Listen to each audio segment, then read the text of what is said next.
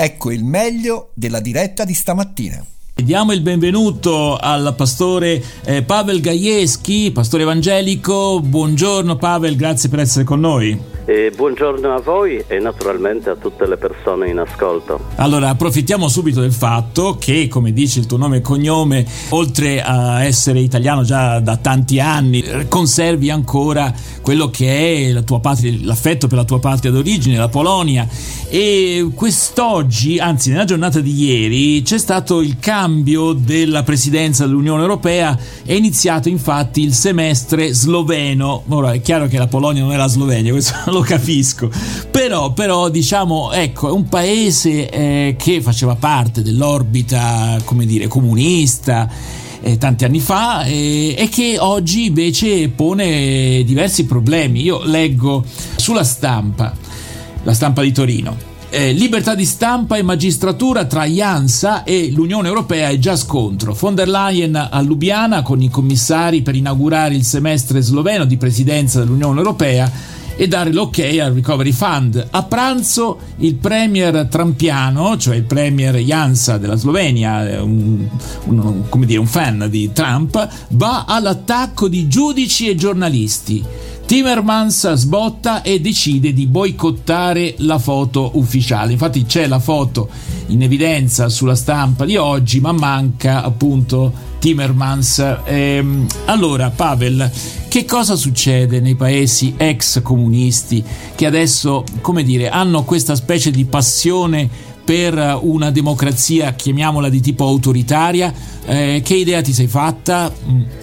Ma purtroppo è un fenomeno che non riguarda solo la piccola Slovenia, che tra l'altro è un paese molto piccolo ma un grande popolo con una lunga e bella storia anche per quanto riguarda la riforma protestante. Però questa svolta verso la destra, la svolta verso, chiamiamole così in modo elegante, eh, democrazie autoritarie, è un fenomeno che osserviamo nei paesi dell'ex blocco sovietico o jugoslavo sempre più frequentemente. Ecco Pavel, ti interrompo un attimo per sì. dire, eh, tu hai parlato di destra, però c'è la destra del Regno Unito, per intenderci, che mai si sognerebbe di mettere sotto attacco libertà di stampa e magistratura. Quindi è una destra, chiamiamola autoritaria, ecco, eh, è, è lì forse un po' il nodo, non so. Ecco, il nodo è lì, perché esiste una destra, come tu hai detto, una destra liberale, esiste una destra autoritaria come succede nei paesi dell'est, ma io penso che una delle possibili spiegazioni e poco conosciute è la teoria di un grande filosofo polacco, tra l'altro eh, sacerdote cattolico, Józef Tischner, che parlava di una specie di, come se fosse oggi un virus, parlava di Homo Sovieticus. E più di vent'anni fa, quasi trent'anni fa ormai, Eh, scrisse Tischner che proprio sarà molto difficile da debellare dalle generazioni che sono nate, sono cresciute, hanno vissuto sotto proprio la dittatura comunista. Sarà estremamente difficile liberarsi da quella mentalità, liberarsi da quel virus. E io penso che il grande filosofo polacco veramente aveva ragione in quel momento, anche se è stato subito biasimato, criticato. E invece a distanza degli anni tutto questo si realizza, si realizza nella Russia di Putin, che è molto teoricamente una democrazia, si realizza in qualche modo in misure diverse, ma io direi sempre più preoccupanti, anche nei paesi dell'ex blocco sovietico. Però qualche volta mi chiedo eh, quale sia la ragione dell'esistenza di questo virus anche nei paesi, come si direbbe, al di là di ogni sospetto, come l'Austria, Eh, come ad esempio l'Italia. Certo che la diffusione non è ancora così larga, però io penso che questo virus di, chiamiamola così in modo elegante, democrazia autoritaria eh, si manifesta quando in un certo senso i legami sociali diventano sempre più deboli, ci si chiude in una sorta di isolamento dove, in cui veramente le relazioni sono più virtuali che reali. E allora, quando i legami sociali diventano deboli, chi propone invece un'ideologia, chi propone una serie anche di provvedimenti sociali volti magari a rinforzare appunto le strutture tradizionali come la famiglia, come anche eh, in modo sempre diverso e limitato, ma anche le chiese, ecco, conquista voti, conquista popolarità. Però ripeto, è una sorta di virus, non è stato inventato, mi sembra ancora un vaccino, un vaccino. veramente efficace. Allora, ehm, su tutti i giornali quest'oggi eh, si parla anche del centenario del centenario del Partito Comunista Cinese, eh, in grande evidenza su Repubblica. eh, Xi avvisa il mondo, chi ci sfida la pagherà. Eh, sulla stampa c'è anche una riflessione interessante, forse anche ovvia, ma il Partito Comunista è ancora comunista? Così la rivoluzione si è aperta ai mercati, si è aperta ai mercati ma non ai diritti. Ecco, e qui c'è anche un riferimento a quello che può essere eh, chiamata la svolta alla piazza Tiananmen, che eh, forse è da lì che bisognerebbe partire per una riflessione.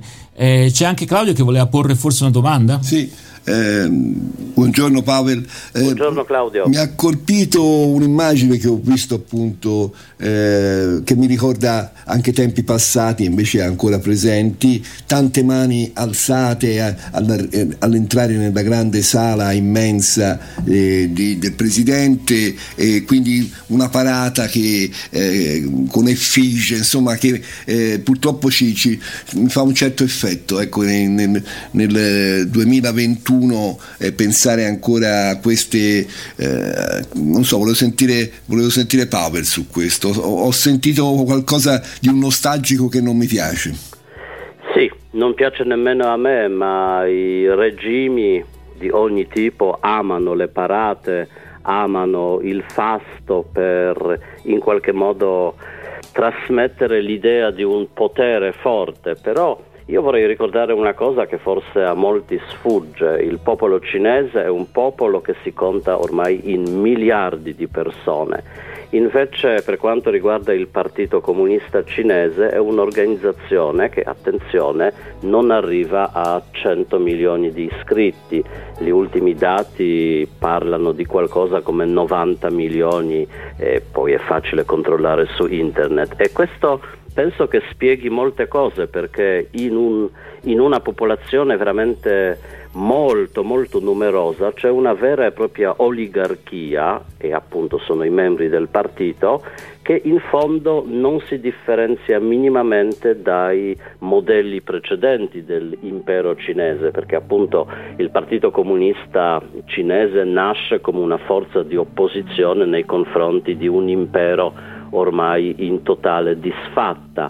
E allora, secondo me, non sono naturalmente un esperto di, di storia, soprattutto la storia della Cina, però il modello di un'oligarchia che governa su un popolo, ripeto, alla fine sottoposto ad un tipo di potere che in Europa potrebbe essere paragonato veramente al potere feudale medievale, ecco, questo è un modello che mi preoccupa molto. Perché... Allora Pavel, continuiamo la nostra riflessione tra breve, intanto una canzone di Ema Almeta, Un milione di cose da dirti, ne avremo anche noi forse un milione. Avrà il mio cuore a sonagli per i tuoi occhi a fanale, ti ho presa sulle spalle e ti ho sentita volare,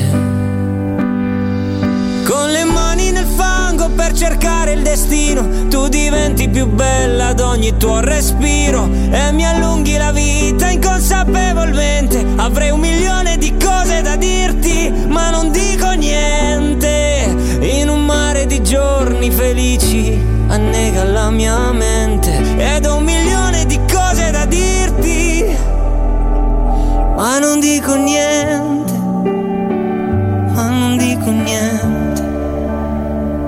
Il tuo viaggio io, la mia stazione tu,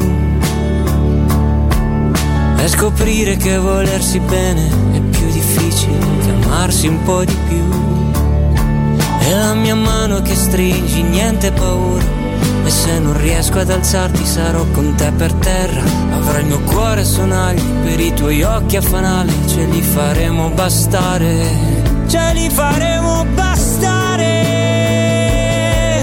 Con le mani nel fango per cercare il destino. Tu diventi più bella ad ogni tuo respiro e mi allunghi la vita inconsapevolmente. Avrei un milione di cose da dirti ma non dico niente. In un mare di giorni felici annega la mia mente. Ho un milione di cose da dirti, solo un milione di cose da dirti. Ti do il mio cuore a sonagli per i tuoi occhi a fanale. Senza dirlo a nessuno impareremo a volare.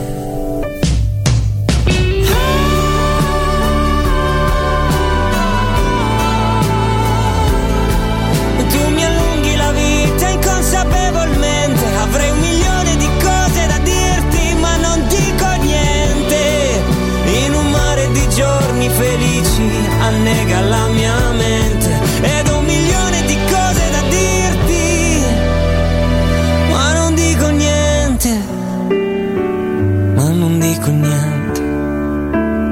Ema Almeta su R V S, un milione di cose da dirti, eh? E noi torniamo a parlare con Pavel Gajewski, pastore valdese, e abbiamo parlato di Slovenia, di Cina, e a questo punto torniamo nel nostro paese. Eh?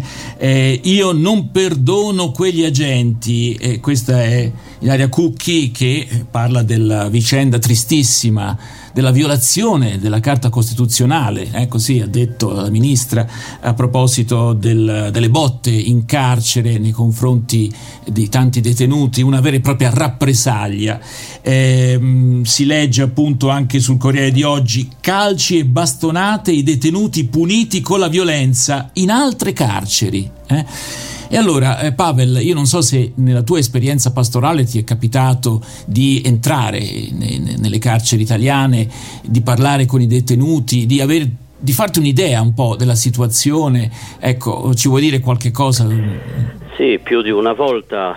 Eh, specialmente durante il mio pastorato a Firenze era quasi una delle mie mansioni eh, ordinarie settimanali. Adesso, vivendo qui in Umbria, non ho contatti così regolari con l'universo mm. del che, ricor- che ricordo hai? Io ho, devo dire che ho un buon ricordo veramente, perché è stato, so che questa attività continua, un progetto ecumenico anche di formazione biblica, ma soprattutto di una vicinanza umana ai detenuti.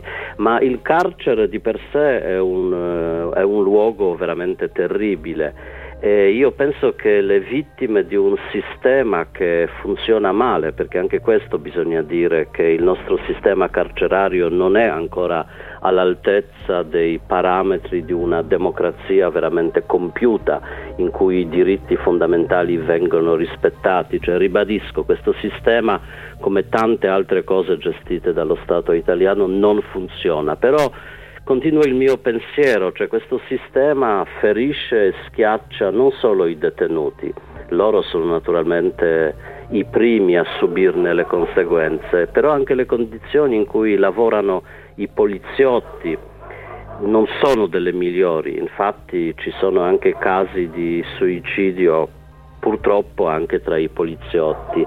Allora io penso che queste, queste manifestazioni di violenza, che sono assolutamente da condannare, qui non ci sono giustificazioni, non ci sono ragioni che possano in qualche modo eh, legittimare l'uso così Eh, sconsiderato della violenza. Però io penso che il nostro paese ha bisogno di tante riforme, ma tra queste sicuramente una radicale riforma eh, delle carceri. Questa per me è una delle grandi priorità, altrimenti queste situazioni si ripeteranno. Mm. Purtroppo. Ecco, viene da dire che insomma ci si straccia le vesti, però eh, tutti i partiti negli ultimi venti trenta anni hanno fatto poco, ecco, da questo punto di vista, e quindi veramente insomma chi è senza peccato scagli la prima pietra, ecco, verrebbe da dire su queste vicende qui. Comunque eh, un altro tema, forse l'ultimo brevemente, eh, vorrei segnalare a pagina quattro della Stampa di Torino una intervista a Spada, Alessandro Spada, che, eh, che è il presidente di Assolombarda, ha avuto Uh, all'assemblea de, di Assolombarda, ha detto alcune cose importanti, tra le quali eh, ha detto sulla svolta green: il ministro Cingolani eh, è un uomo pragmatico, eh, consapevole che il passaggio all'elettrico, all'economia circolare, all'idrogeno è una questione complessa che richiederà tempo. Non possiamo permetterci un approccio prettamente ideologico. Abbiamo bisogno di tempo e quindi, come dire, per piacere non disturbate il conducente, verrebbe da dire, no? Ecco, eh, su questa storia del tempo che, che ci, ci serve, e, e poi giornata di ieri o ieri l'altro, dove si dice che a Vancouver, vicino a Vancouver, si è arrivati a quasi cinquanta gradi. E, e, e i nostri industriali che sembrano vivere forse in un'altra galassia, non so come dire. Pavel, in trenta secondi un tuo commento. Sì, ho paura di sì che vivano in un'altra galassia, però io ripeto il mio pensiero già detto qui: questo è un movimento che deve partire sia dall'alto sia dal basso, perché eh, naturalmente ci vogliono politiche v- veramente serie e fatte bene per limitare le emissioni dei gas che distruggono la nostra atmosfera, quindi ci vogliono leggi precise con delle sanzioni precise e un serrato controllo sull'esecuzione Beh. di queste leggi, ma Pavel, c'è anche il movimento dal basso, dal ba- io credo molto in questo, e quindi cominciare anche noi a porci qualche domanda scomoda. Grazie, piccole allora. Cose quotidiane. Grazie a voi. Grazie Pavel Gajewski, pastore valdese.